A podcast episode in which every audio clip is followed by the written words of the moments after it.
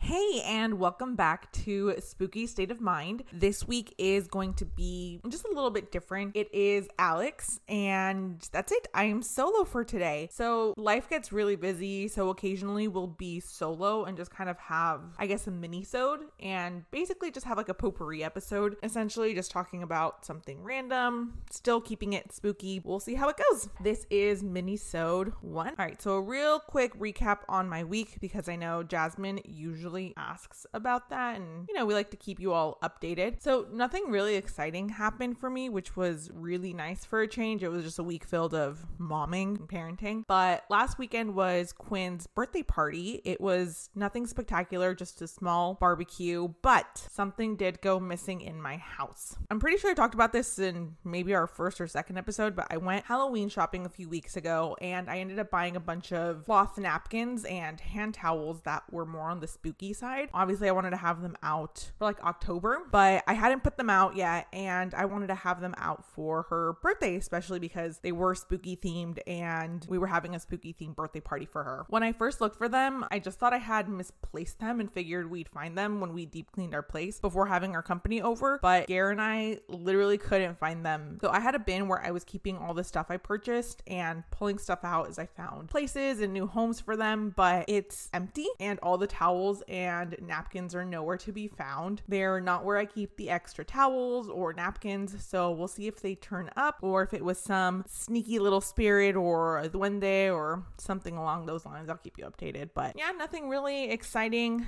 happened. Um, so that's about it for my week, besides this weekend where we just ran a bunch of errands and we got some projects finished around the house. So, my husband is in construction, like handyman type work. If you're married to a blue collar man or anyone who has ADHD, there's always the joke that you'll have half finished projects. And yeah, that is very true for us. Gary can literally build a house, he can build a fully functioning house from plot of land to getting it to move in ready. But our house is not like that. um, so, we have a bunch of half finished projects around the house, and that's partly because, you know, we get busy, we have a kid, and both of us have ADHD, so we get distracted very easily. so he kind of got into like a hyperfixation kind of phase this weekend, which totally fine. He rehung all of our doors, and now they are just hung up beautifully. I didn't think a door could be hung up so perfectly. And I know it sounds weird and crazy, but it's really nice, I promise. So doors are up and fixed. Well, especially because I mentioned like a few weeks ago that we had some work on the foundation in the house. Everything was just kind of a little wonky. So he just ended up rehanging the doors. Anyway, so we got that. And Quinn is in her big girl bed now, which is really exciting. And because of that, the rest of the house is a complete disaster because we don't clean as we go. We just can't because we both have ADHD and we'll get distracted doing something else. That's fine. That works for us. But house is just it's lived in. It's very lived in right now, but it's still functional. We'll get our space reset over the next day or two. So maybe it's not a Duende that misplaced our towels because they don't like messes. So, anyway, this week I'll be talking about my nephew's imaginary friend who may not be so imaginary.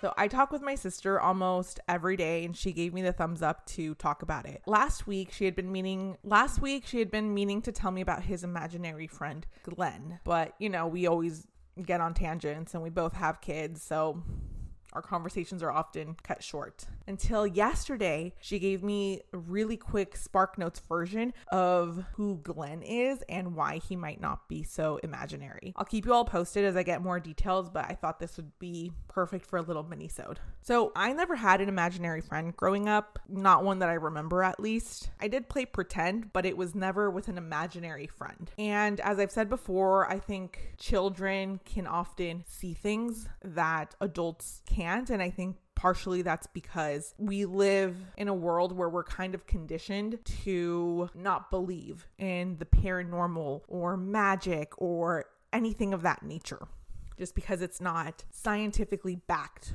But I do think kids can often see things that we can't. All right, so at first, his friend, his imaginary friend, didn't have a name. He was just some guy that he would talk to, or some person, or some figure that he would talk to. And he'd be watching something like something on YouTube, and he'd have a conversation along the lines of, No, we can't watch that. Mom says we can't watch that. And his friend would kind of respond, Oh, but I want to watch it. That's okay. I'm not going to do what your mom says because she's not my mom. And I get it. That legitimately might just be him trying to reason watching something on YouTube that he knows he shouldn't be watching. The conversations always went something along those lines until he got a name.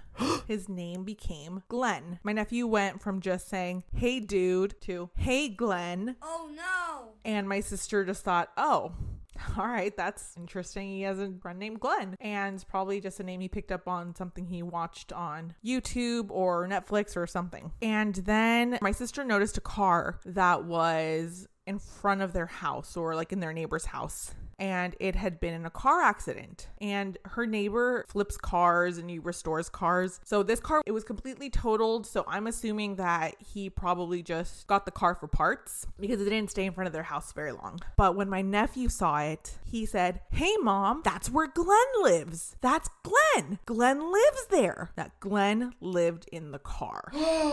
and he was adamant about it. And when that car showed up, is when he started calling his friend Glenn. So it's just a little creepy. I don't really believe in coincidences.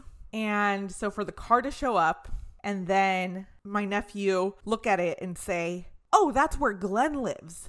Just a little sus for me. So my sister did say that it did look like someone could have unfortunately died or passed away in a car accident because it was just wrecked. And as soon as the car left, so as soon as the car wasn't there anymore, Glenn went away. And it's just, I don't know, we'll see. We'll see how this develops and how it progresses. But as soon as the car was there, Glenn developed, or his imaginary friend Glenn developed some unique personality traits that his imaginary friends didn't have before. So we don't know if he just assigned the name Glenn to his friend, or if Glenn was a traveling spirit that was attached to the car. That's where I'm leaning towards because, like I said, or like she said, Glenn left as soon as the car left, and it was just back to the same conversations. And so I got curious and I looked up car accidents that had happened in like my sister's area and like her county. There was a car accident last month where someone named Glenn did unfortunately pass away. I haven't told her that yet. I haven't talked to her today. And so we'll see if it was that Glenn.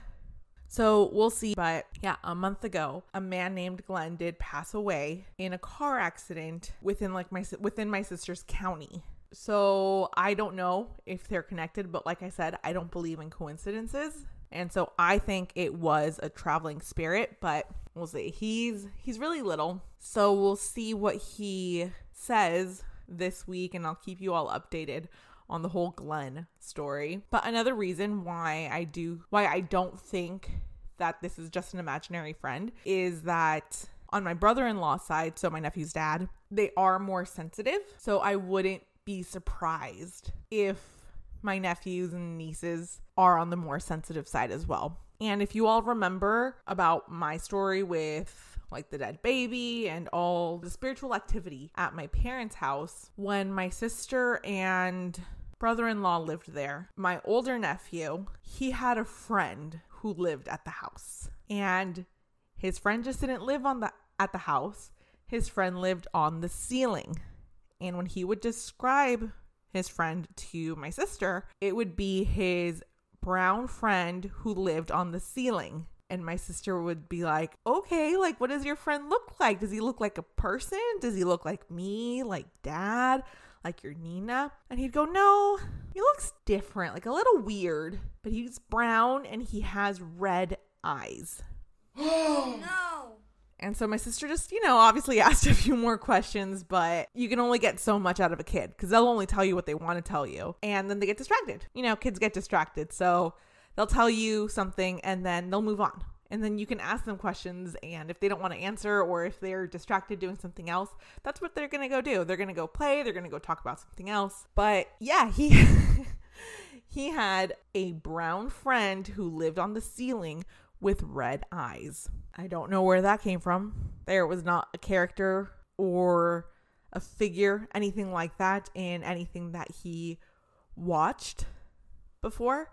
So it was either completely conjured up in his imagination or he legitimately did see something. So I do 100% believe that her kids are a little more on the sensitive side, and we'll see where this goes. Yeah, so now my sister and I don't know if she has like sensitive kids or creepy kids or a combination of the two, because let's be real, that's a little creepy. that's kind of why I don't think Glenn is an imaginary friend. Her kids are more on the sensitive side. So I'm interested to talk with her some more. And I do go back to California in a few weeks. So I'm interested to talk with my nephews because, well, my younger nephew doesn't really, he's small. He doesn't like talking to me on the phone, like when we FaceTime or anything like that. So I'm interested to go hang out with them again. And so we'll see what happens. All right. But yes, like I said, I will keep you all posted. This week is a really short episode. It's a quick little mini-sode. Probably have a few of these scattered throughout. I'm pretty sure we're to have a lot more probably into the new year once baby arrives because I am six months pregnant and we'll see how many episodes we can get pre recorded. But who knows how that'll go. So we'll probably have some mini-sodes where it's going to be just Jasmine. Maybe we'll have a few guest speakers, maybe like her fiance, because Lord knows he'd love to be on the podcast. He has a great personality and he'd be great on it. But it's so funny because I asked my husband, I asked him, I was like, oh, did you want to do an episode with me? Because he's had some stories and some encounters. And it's funny because he wasn't a skeptic and he's not a skeptic, but he's kind of like, oh, like I don't believe it, but I don't not believe it. And I'll believe it once I experience something. And he just kind of felt uneasy at my parents' house, but nothing crazy or anything like that. Never had any experiences, but maybe I'll talk about this in another minisode about his experiences. But recently, I think he became pretty much a believer because he had some experiences that like he couldn't deny and he couldn't logically explain because he's doing some work at an old schoolhouse. I think it's like 140 years old or something like that. And the new owners are converting it into a bed and breakfast. So he's been doing most of the remodel and most of the work. And it is creepy. The schoolhouse is really cool. And the owners are going for like a creepy ish kind of vibe. But, you know, when you disturb the land or do any renovation work or anything like that, I do believe that it releases some energy. And he's definitely had some experiences there now. There's a well, really creepy well. And anytime I think of wells, I always think of the ring and, you know, the really creepy girl coming out of the well. And I now I think of what is it? Um Haunting of Bly Manor. How spoiler alert one of the characters dies because she's pushed into a well. So immediately I just just creepy vibes and it's a really old well. So it's just it looks creepy, it looks spooky. He says he feels uneasy around it, but that might be just because it's dark. But some of the experiences he's had there is he's experienced moans and groans and like howling noises. And yeah, it's on a busy street, so it's oh, maybe it could be cars or anything like that, but he'll look outside and it's completely deserted. And he's heard doors open and close when he's the only one working. They're locked and he double checks them and yes, they're locked and they're latching properly. There isn't anything wrong with them, but they somehow swung open and closed and there's no wind and they're really heavy doors. So he's had some some experiences like that. The really traditional spooky and haunted experiences that you would expect. I don't know what else he's experienced there. I'll ask him and I'll actually get a list and talk about it more probably on another minisode. But yeah, those are just some of the experiences that he has that he's recently had. And it was funny because I asked him if he wanted to do an episode with me. I was like, hey, do you want to do an episode? And he just kind of looked at me. He's like, uh. And I was like, it's okay if you say no because he's more introverted than I am. But it's so funny because I looked at him and I was like, didn't you want to start streaming? And he's like, but that's different. So it ended up just being me, and I just kind of gave you a quick recap on his story on the story. But he tells it much better, obviously, because they're his experiences. Maybe I'll get him to make an, a special appearance talk about some other stuff, talk about his imaginary friend when he was younger, because that's a really cool story. Um, but yeah, I think that's about it for this week. Just really quick, just those two stories. Yeah, we'll have some more mini-sodes, probably sporadically in there, and we'll see how that goes for us. But if you have a story or any experiences or just want to say hi, or if you want us to talk about your experiences or any spooky encounters or anything like that on the podcast, go ahead, send us an email. Our email is spookystateofmind at gmail.com. And just go ahead and let us know that you do want us to read it or anything like that. And we'll be sure to include it either in an episode or do a mini-sode. Just really love hearing about different experiences and yeah, it can be anything tiny because, like I've said before, I don't think experiences need to be anything big or dramatic or like, oh my God. It can be something so small as just a feeling or feeling uneasy, hearing things, or just sensing things in general. But yeah, next week we will be back with our regularly scheduled programming. Jasmine and I will be going on our tangents as usual. It will be a full length episode and it'll be a lot of fun. But in the meantime, yeah, like I said, go ahead and send us an email, uh, spookystateofmind at gmail.com, or check out our Instagram where we are doing 13 nights of Halloween. We started on the 19th and we are just posting every night a scary movie or just like a spooky movie that is great to watch up until Halloween. So check that out. We, we do post nightly on that. And I think that's it. Until next week, stay spooky. Bye.